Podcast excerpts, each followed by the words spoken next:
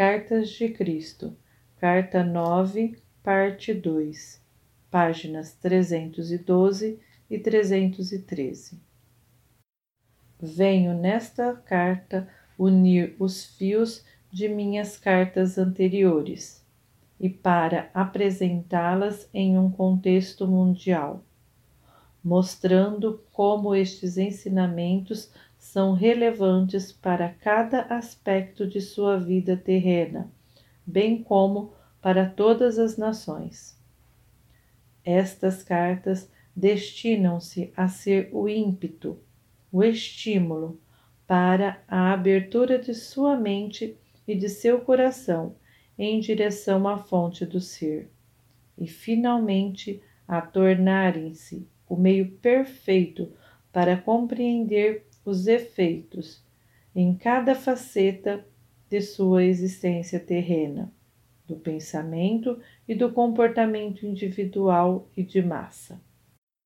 No passado, as leis dadas como normas para o comportamento nacional se dirigiam principalmente a: vocês não devem, se vocês fizerem, o castigo será esse.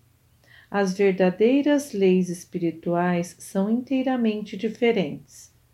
As leis espirituais são expressas desta forma: uma vez que você e o lugar de sua existência terrena foram criados desta maneira, se você trabalha em harmonia com as leis de sua existência, você abrirá seu sistema inteiro de alma, mente, emoções, corpo e circunstâncias pessoais para o fluxo constante da consciência divina, sua força vital.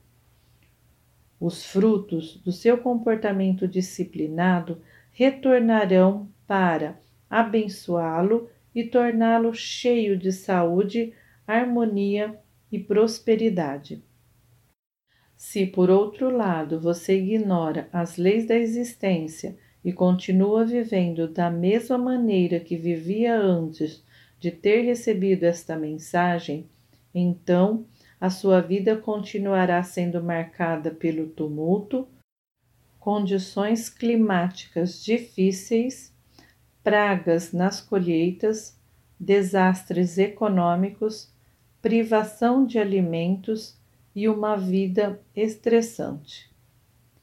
Eu tenho falado através destas cartas expressamente para permitir que você alcance um verdadeiro e constante estado de paz mental, amor espiritual, alegria e cura interior da mente, das emoções e do corpo físico. Você já deve ter compreendido que este era também o único propósito que existia por trás da minha missão com as pessoas na Terra. Mostrar como elas mesmas estavam criando a sua própria miséria.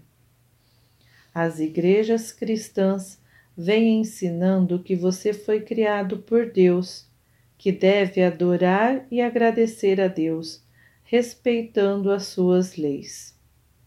Mas isso não é verdade. Adorar a Deus é um rito pagão. Quando as pessoas adoram a Deus, o colocam em separado e acima delas, incansável e para ser temido.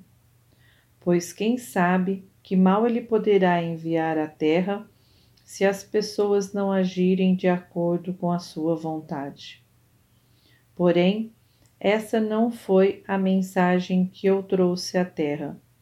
Eu falei do Pai que satisfaz todas as necessidades que responde quando é chamado, que cura quando pedimos para fazê-lo, que está dentro das pessoas e ao mesmo tempo em que é transcendente a elas, o que significa que o Criador é universal.